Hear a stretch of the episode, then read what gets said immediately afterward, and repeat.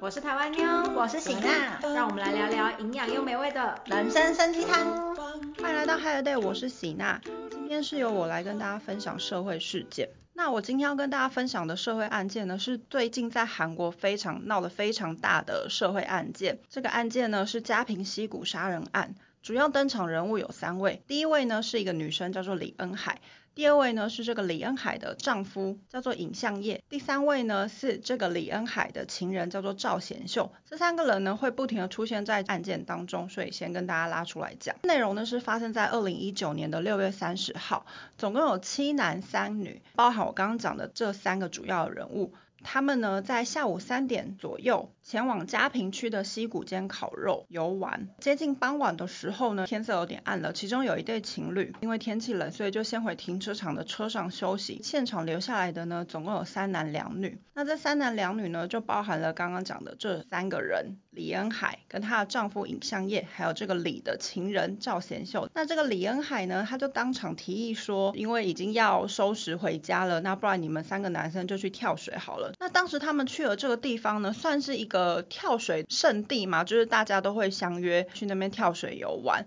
跳水的地方有四公尺，算是还蛮高的一个距离就对了。然后他潜入的那个溪水大概有六公尺深。那当下李就叫这三个男生去跳水游玩嘛。前面两个男生跳下去之后，这个李延海的丈夫呢？他跳下去之后呢，现场大家没有发现有什么异状，因为他跳下去之后有探出头来，所以就不由他的继续去收拾行李。结果呢，过了几分钟之后，发现这个影像液他并没有爬上岸，大家才觉得不对劲。所以直到晚上八点二十四分，大家就赶快报警处理。警方跟救护车在报案的四十分钟之后抵达现场的时候，这个尹香叶他已经没有生命迹象。那当然这起事件呢，从讲到现在，大家会觉得就是意外的发生嘛。后续警方也做了尸检的报告，他并没有任何明显的外伤。那死因当然很简单，肺部积水，所以最后判定是他是溺水。而且呢，除了肺部之外，尸检还要检查他的胃有些什么食物，所以有检查他当时有没有喝酒，确实有酒精浓度，可是酒精浓度大概只有零点一八 percent，这 percentage 呢大概就是喝了一杯烧酒的量就对了，有喝酒，可是没有到酒精浓度很重的状态。那我接下来要讲这个案发经过的详细内容。刚刚有提到总共有七个男生、三个女生前往嘉平溪谷区嘛，那这几个人到底是谁呢？除了有一开始出现的关键人物就是李恩海跟她的丈夫李相业，还有赵贤秀是李恩海。的情人，再来还有李恩海的后辈是一个女生，然后还有李俊秀，这李俊秀呢是李恩海的前男友，还有呢李俊秀当时的女友崔氏。简单来说呢，除了尹相燕之外，都是跟李恩海有关联的人。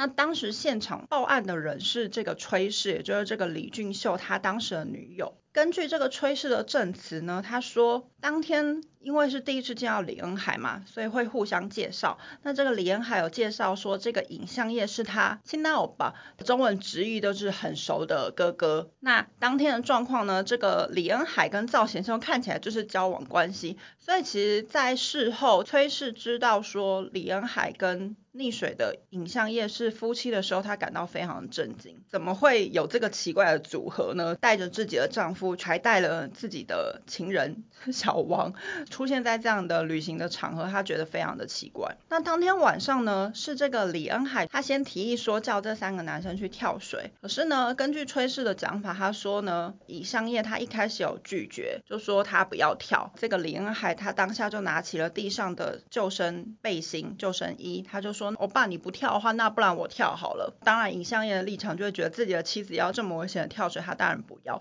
所以他就。就立刻跟李恩海说没关系没关系，我来跳好了。最后才演变成总共是三个男生走上那个坡道去准备跳水。崔氏表示说，跳下水的时候呢，我们都有看到他头有冒出来。这个李恩海他看到了之后呢，他就跟我要了香烟，于是我就转身过来找烟嘛，找一找，我就突然听到后面有一声啊一声很大声，然后就发生了刚刚讲的这个溺水事故。以上这些呢是崔氏当时现场的目击证人的证词。讲到这边呢，这个案件确实听起来有一些疑点。但是呢，这个案件其实当时很明显的尸检报告就是显示出这个尹相业他是溺水，所以就终结了这次的调查。可是呢，为什么这个案件后来到今年又开始被大家拿出来讲，跟为什么这个案件又重启调查的原因呢？这个意外发生之后的几个月，李恩海在处理尹相业她丈夫的保险单的时候呢，发现这个保险的赔偿金额高达八亿。更诡异的点呢，是这个保险单的失效日期是二零一九年的七月一号，也就是他溺水身亡的隔天。那他溺水身亡的时候，六月三十号是大概晚上八点多左右，所以在四个小时之后呢，这个保险单就会失效。他却在这个不寻常的时间点溺水身亡，所以其实保险公司当时有觉得这个意外非常的奇怪不寻常，所以拒绝理赔。这个李恩海。他在二零二零年隔年的三月九号，他就自行联络了电视节目组，就是 Cross I Go Star，就是我们很常讲的这个我想知道真相这个节目组，抱怨保险公司不理赔的这件事情。林海在网络上疯狂的抱怨说，他自己拿不到赔偿金，他自己是受害者，丈夫就是这样意外走了，他拿不到任何赔偿金，还被怀疑说自己有嫌疑这样子。那当然节目组就是会询问说她跟丈夫的一些相识过程，就是想要了解更。更多的细节嘛，李恩海他的诉说是说呢。他们两个人相恋八年才结婚，并且呢，他们两个在婚后一直都是周末夫妻，因为两个人都很忙，所以其实平日没有住在一起，我们都是周末才见面。节目组除了李恩海证实之外，也找了当天意外的目击证人崔氏，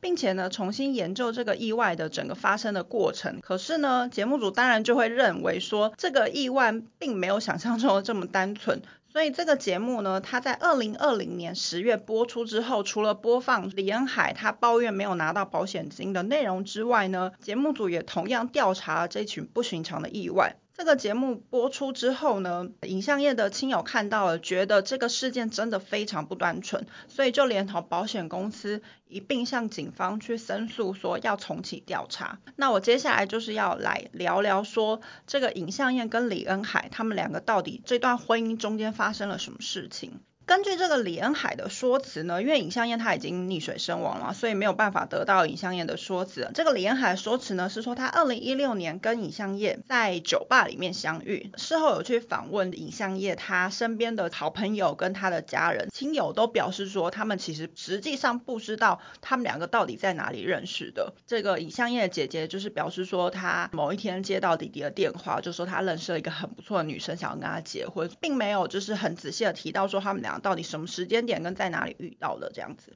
他们两个人呢是在二零一七年三月结婚登记的，并没有办婚礼。当时这个李恩海呢，他是二十六岁，跟尹相燕相差了十一岁。所以其实没有办婚礼的原因呢，尹相燕当时有跟家人解释说，因为他们俩相差十一岁的年龄层实在太大了，担心就是这个李恩海的家人会不舒服或怎么样，所以他们不想要让双方家人见面，所以他们当时并没有实行相见礼。相见礼呢，就是韩国在结婚之前双方家人互相见面的一个礼仪，就对了，叫做相见礼。这个李恩海呢，他其实在这段婚姻之前呢，有生过一个女儿，当时是未婚生子的状态。那讲到这个影像业呢，他任职于大公司的一个研究员，他的收入算是还蛮稳定，而且蛮优渥的。可是结婚之后呢，这个影像业他们家虽然有资助他，并且帮他准备了新婚房，但是李恩海呢，他却用各种理由，觉得他自己原本住的地方就很好啊，丈夫不用再搬家啊等等的理由拒绝同居，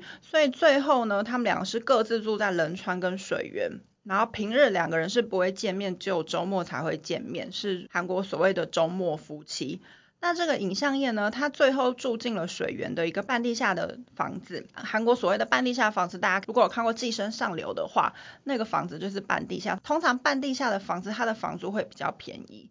那这个李恩海呢，他住进了这个仁川的新婚房，是一个公寓，就是有电梯的房子。根据后面的调查，他其实当时是跟几个好朋友住在一起，也不是一个人住。那一开始有提到还有一个关键人物叫做赵贤秀，这个赵贤秀呢，他是李延海一直认识的男性友人，他即使在婚后也一直持续都有跟赵贤秀来往，照片也显示出他们三个人就是李延海跟丈夫尹相业还有赵贤秀他们三个人常常出去玩、合照、吃饭等等的。这个尹相燕溺水当天，赵贤秀也在现场嘛。那这边有一段监视器画面，是溺水事故发生当天，尹相业他水源半地下的租屋房门口的一个监视器的画面，可以看到说，当天尹相业他在门口，他背着包包在门口要等李恩海来。那他等等等，就看到有一台车进来。那这个车子的名义呢，其实也是影像业。开车的人呢是赵贤秀，他带着李恩海前来接这个影像业。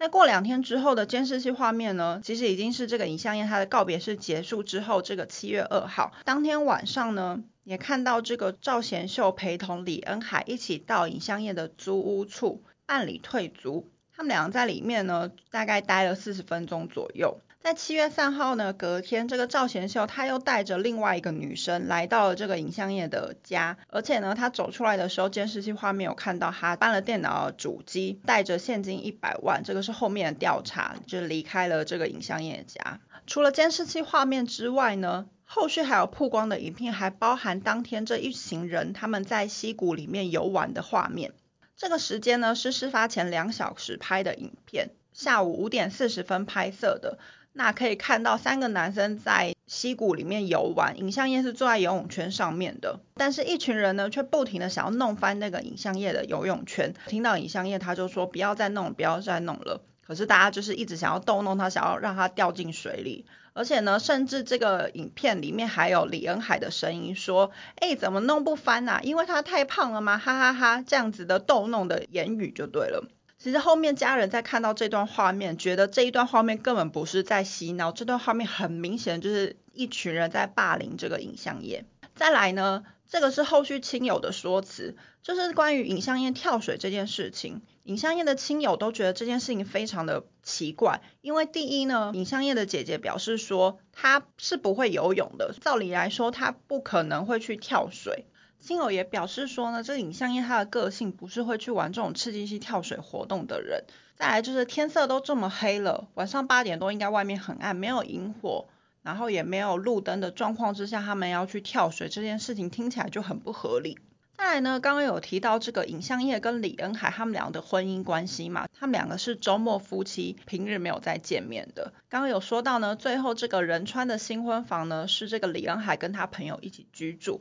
然后呢，这个影像业他是一个人住在水源的半地下房嘛。根据影像业的房东说法呢，李恩海大概一个月会来找影像业大概一两次。可是呢，这个李恩海其实不太会进去影像业的租屋处，他通常都是在外面等影像业出来。这个是后续在访问房东他有看到的状况。后续警方在调查这个李恩海跟尹香燕的通话记录呢，有发现他们两个几乎是不常见面的，包含重要的节庆，像圣诞节啊，或者是新年第一天的这个时间点，他们俩会用电话互相道贺，例如圣诞节快乐啊。可是听到就是他们两个没有在一起庆祝。再来呢，要讲的是关于李恩海跟尹香燕这对夫妻两个人的金钱关系。因为一开始有提到保险金的问题嘛，就扯到他们两个中间到底有没有发生一些金钱的争执。警方调查这个尹相燕他的手机呢，对话记录里面就有发现尹相燕有传了很多文字讯息给李恩海，里面内容就有提到类似说，恩海啊，我肚子好饿，我没有钱吃饭，恩海啊，帮我买一双新鞋吧。甚至那个李香艳他还传了他鞋子破掉的照片给这个李恩海，写说我鞋子都破成这样了，你帮我买一。双鞋好不好？还有说，恩海啊，你可以转一万块给我吗？我想要在便利商店买泡面跟水，我肚子很饿，我不知道要跟谁借钱了。讯息呢，甚至还有写说，我刚刚已经把钱转给贤秀了。除了以上的讯息内容之外呢，当然还有两个人的一些对话内容，一些通话记录。李恩海会跟尹香燕说：“欧巴，你今天不是要汇给我多少钱吗？我现在就需要，你怎么还没汇给我？”类似这样的通话记录。所以呢，其实从以上的调查内容显示说，就是婚后这个李恩海其实不停的向尹香燕用各种名义跟他拿钱。后续的结果发现呢，婚后的这两年之间呢，李恩海从尹相燕身上拿到了接近两亿韩币的金额，甚至呢，这个尹相燕要给李恩海父母零用钱的方式去转账，可是呢，后面调查发现呢，这个李恩海的父母根本没有拿到半毛钱，推测就是这些钱应该就是进到李恩海的口袋里的。那也因为呢，李相燕他不停的给李恩海钱，所以他虽然在一个大企业上班，薪水也算蛮优渥的，可是最后呢，他却沦落到没有钱生活，没有钱吃饭，要跟银行借贷款，欠下了一亿多的债务，最后是申请了破产。而且呢，这个尹相燕她的好朋友事后有表示说呢，其实，在尹相燕结婚之后呢，她有频繁的向大家借钱，可是她借的钱都不是说金额很大，真的就是十万、二十万这种可以就是吃饭的金额就对了，真的就是想要借钱吃饭。甚至呢，在这个尹相燕她的手机记录里面，还有她曾经在非法途径的网站上面就试图想要变卖她的器官。他没有钱到这个程度。再来呢，要讲到关于保险金这个部分。尹相燕跟李恩海结婚之后的五个月后，二零一七年的八月，李恩海呢，他当时是说他自己想要买保险，那他有认识的人在当保险员，所以他想要跟他买保险，让这个尹相燕陪他一起去。当然是用各种的说法让尹相燕。也一起买保险，受益人呢，他就让李香燕写说是李恩海他自己，林林总总这样买的保险呢，到最后每个月要缴的保险金额大概是七十万。后续根据在调查保险员的说法的时候呢，他其实是李恩海以前的国中同学，当时李恩海找上他的时候有说呢，哦，因为就是我现在结婚，然后我的丈夫在大企业上班，薪水还不错，所以那个保险金呢可以有多高就多高，尽量设计比较贵的保险产品给。给他，可是呢，后来根据这个保险公司的回复呢，影像业的保险单其实都没有准时交付保险金额，都会抵达了一个时间就会快要失效这样子。可是呢，保险金再去调全部的记录出来，发现说每一次他们都会在这个保险期限要失效之前缴交保险金，这个也让保险公司觉得很匪夷所思。我接下来要讲的呢是两个很奇怪的时间点，因为其实呢，在事后调查有发现。这个李恩海跟赵贤秀，其实他们两个不止一次的想要杀害尹香燕。在尹香燕溺水之前呢，曾经有两次他们有试图杀害过尹香燕。第一个时间点呢是二零一九年的二月十七号，尹香燕缴交了保险金。可是再过了几天，二零一九的二月二十五号呢，尹香燕就是因为吃了太多的河豚，导致她有一点腹泻。这个其实是。李恩海他们设计第一次想要杀害尹相妍的意外，这个时间点是发生在江原道。李恩海呢跟赵贤秀他们两个呢就是相约尹相燕一起出去玩，他们两个人呢在当天晚上呢。就是在尹香燕的餐点里面添加了河豚的毒素，可是呢，因为毒素不足，所以尹香燕并没有死亡。为什么会发现这件事情呢？是因为警方后续在调查李恩海跟赵贤孝的对话记录，有发现内容有写说，为什么我都放了这么多河豚的毒，他还没有死？这个是第一次他们想要杀害尹香燕。再来是第二个缴交保险金的时间呢，是二零一九年的四月三十号。第二个发生的意外呢，二零一九年的五月十号，这个尹香燕不小心掉落到钓鱼场里。面这一天呢，他们一行人就是前往龙仁的一间钓鱼场，包含李恩海、尹相业还有赵贤秀跟当时赵贤秀的女友。事后呢，在调查赵贤秀的女友，她的说辞是说呢，当天晚上我们在小屋里面玩，当天有喝了一点酒，那喝完酒之后呢，赵贤秀就一直约尹相业出去讲话，并且呢，这个李恩海他就拉着我说，我们就待在这里吧，这样子。他们两个出去之后呢，过了一阵子，我听到哦哦哦，然后就扑通的掉水声。出去呢，就看到这个尹相业跟赵贤秀，他们两个是落水，最后呢，就是被旁边的人救上岸。可是呢，当时两个人被救上岸之后呢，我有听到李恩海跟尹相业他们两个对话，就是你推我的啊，你为什么要推我下水嘞？然后李恩海就说我没有推你呀，是你喝太多酒了。可是呢，这个尹香燕坚持说就是你推我的啊，李恩海就回答他说，对对，就是我推你的，我就是坏女人，我就是想要杀死你，可以了吧？尹香燕听到就是李恩海这样意气用事的发言之后呢，他就立刻安慰他说，没有没有没有，是我会错意了，不是你推我的。以上这些对话呢，是赵贤秀当时的女友讲述的证词。当时的这个目击证人还说呢，我们当时两个人一起冲出去，看到两个人落水的时候呢，这个李恩海他并没有想要跳下水去救自己的丈夫尹相业，所以我当时以为他可能不会游泳。可是实际上呢，李恩海他在尹相业意外身亡之后的一个月，他在他自己的 SNS 放上自己去冲浪的影片，而且他如鱼得水，看起来就是一个会游泳的人，也很常去冲浪。所以呢，这个李恩海其实会游泳，而且呢，放上这个。影片感觉她对于自己丈夫的过世一点也不悲伤。事件讲到这边呢，就会发现这个事件一直围绕着李恩海跟赵贤秀，而且呢，李恩海不停的在后面一直陆陆续续被挖出来很多事件。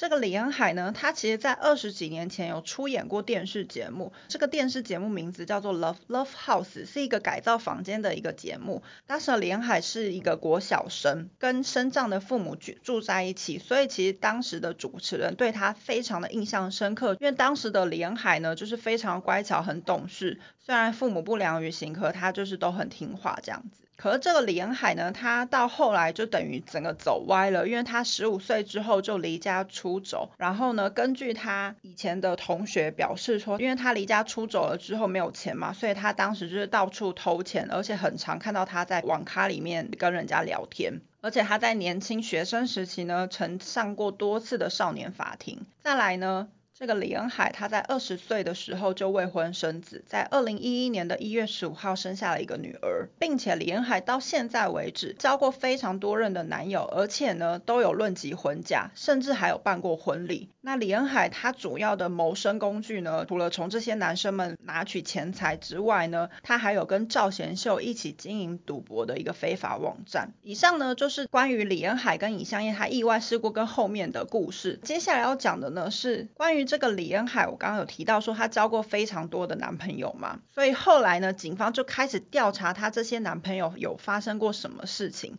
结果呢，还真的调查出什么来，其中有两位。第一位呢，是在二零一零年的时候交往的对象是一个金氏，交通意外身亡。当时呢，李恩海坐在副驾驶，所以有获得了保险的赔偿。这个是他第一个前男友身亡的意外。再来是二零一四年，这个李恩海他有个未婚夫李氏，因为这个李氏他要去当兵了，所以他们两个就约好在当兵前要一起出国玩。他们两个去了泰国的阿达雅这个观光地去旅游。那这个未婚夫李氏呢，潜水的途途中不幸的意外身亡。当时呢，他们两个有保这个旅游险。李恩海他后来有在机场要处理这个保险业务，可是呢，其实后来调查工作人员有说，他当时的表情并没有很难过，即使未婚夫他发生了这件事情，他感觉就是很从容的在处理保险业务就对了。可是呢，因为当时的受益人是未婚夫李氏的父亲，所以当下没有人觉得奇怪。关于上面这两个前男友都这样子意外身亡，合理的怀疑尹相业这个意外绝对不寻常嘛。可是呢，关于未婚夫李氏他在潜水途中不幸身亡这个，其实后续的犯罪心理学家认为说这个案件可能真的是一个意外，毕竟在国外也没有任何的证据或者是实际的影片可以追溯说当时到底是发生了什么事情。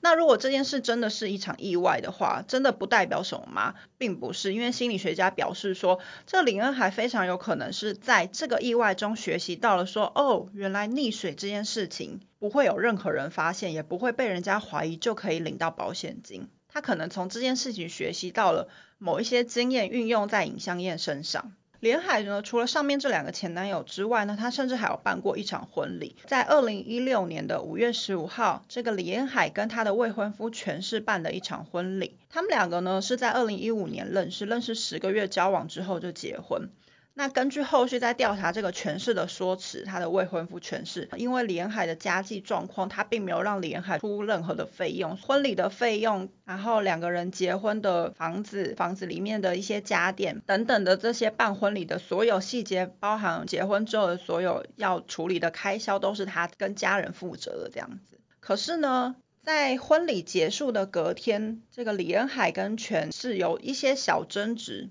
警方调查内容好像是因为李延海有跟这个全氏的父亲有通了电话，当下就是有一些小争执就对了。那这个李延海呢，在争执之后，他就说他要出门散步，之后就潜水了，他就是等于悔婚就对了。但是以后面时间点来说呢，因为他们两个办婚礼的四个月之后，二零一六年的九月，尹香燕就签约了新婚房，所以以时间点来说，非常有可能李恩海他当时早就已经认识尹香燕，并且决定他下手的目标要变成尹香燕，所以他才悔婚这个全市的婚礼，这个是后面合理的怀疑就对了。这个案件呢，一直到现在都还在持续的调查中，并且呢，直到去年二零二一年的十二月。根据这些以上所有的调查内容，警方就正式将李恩海跟赵贤秀列为最大嫌疑犯，并且传唤他们两个调查。可是呢，就在二次传唤的之后呢，两个人就失踪找不到了。他们两个总共呢失踪了将近三个多月。失踪之后呢，仁川地方警察就随即公布他们俩的画像，通缉两人。但是可能是因为呢疫情影响吧，因为那个时间点就是还在有疫情，所以大家都出门就是戴口罩，可能再戴个帽子，所以其实很难被认出来。所以他们两个逃匿了三个多月，甚至呢，他们在二零二二年的四月三号逃亡的一百一十一天。他们跟朋友白氏在中路见面，中路就是在广州市场那边。他们甚至还三个人一起到广东市场去吃广东市场很有名的生牛肉。因为呢，在逃亡期间，李恩海有不停的跟这个白氏联系。最后呢，是白氏的朋友去举发了这件事情，并且找到了两个人。在二零二二年四月十六号，就是上个月的事情，警方逮捕了两个人。我其实查到非常多的资料之外呢，我就是一直追到最新 最新，真的是上个礼拜才出的新闻。最新检方的公布内容，调查结果本来是间接。杀人现在是变成直接杀害。根据这个赵贤秀跟李恩海的说辞，赵贤秀有威胁这个尹香叶说：“你跳下来就可以回家了。”就是用威胁的方式去逼他去跳水。检方后来将他们两个列为正式的起诉他们两个的杀人嫌疑，并且呢，检方还公布了李恩海他其实对尹香叶进行的是一个心理学家用的专业术语，韩文是叫做 gaslighting，英文就是 gaslighting，正确的学名好像是煤气灯操控。以我们比较常听到的中文呢是情绪操控。李恩海呢，他对尹相燕在认识的八年间进行了心理的控制，包含说控制他的日常生活的作息，让他造成孤立的状态，并且呢，他榨取尹相燕所有的财产，让尹相燕对自己无法拒绝。那我再跟大家多说明一下这个煤气灯操纵这个专业 术语，它到底是什么东西呢？其实以我们知道最近台湾的新闻呢，就是这个王力宏的前妻李静蕾，她在对外的声明中有曾经提到过这个单子，她说呢。他自己才是被情绪操控 gaslight 的那个人。这个名词呢，其实是来源在一九八三年的一个剧本，叫做 gaslight 的一个电影啦。电影的内容我有看，是一个黑白电影，灯还是用煤气灯。那个丈夫呢，就是常常会对这个煤油灯呢做一些手脚，让那个煤油灯越来越小，越来越小，火苗越来越小。这个妻子当然有发现嘛，她就会觉得，哎，家里的灯怎么越来越暗？就有跟丈夫讲，丈夫就会催眠她说，没有没有，是你的错觉，你心里有。有问题，我们煤气灯一直都是长这样子，你怎么会有这种幻想呢？就是每天每天都这样对他说，最后导致于这个妻子对自己的心理状况产生了疑问，是不是自己有什么问题这样子？所以这个电影的名称 Gaslight 延伸出煤气灯操纵的这个心理名词，英文是 Gaslight。其实呢，很简单的说呢，它就是使受害者去怀疑自己的记忆跟认知，最后的目的就是让受害者怀疑说自己相信的事实到底是不是真的。他在这个案子呢，检方的调查结果是说，李恩海对尹相燕进行这样子的心理操控，让这个尹相燕呢被朋友孤立，相信这个李恩海所说的所有的话。我后来有去仔细的再查一下煤气灯操纵心理操控的这个手段。它其实很常出现在家人、朋友也会有，或者是师长，或者是同事间的关系等等的，都会有出现。最常听到加害者会对这个被害者的说辞呢，会说：“我就是为你好。”那些人讲的都不是为你好，只有我才是对你是好的。用这样子的一个方式，不停的去催眠这个被害者，让被害者觉得说：“哦，加害者说的所有的话都是对的，我不应该相信别人，我只应该相信他。”用这样子的方式去造成他的孤立的状态。再来呢，还有查到最近关于这个李恩海跟尹相燕的这个案子，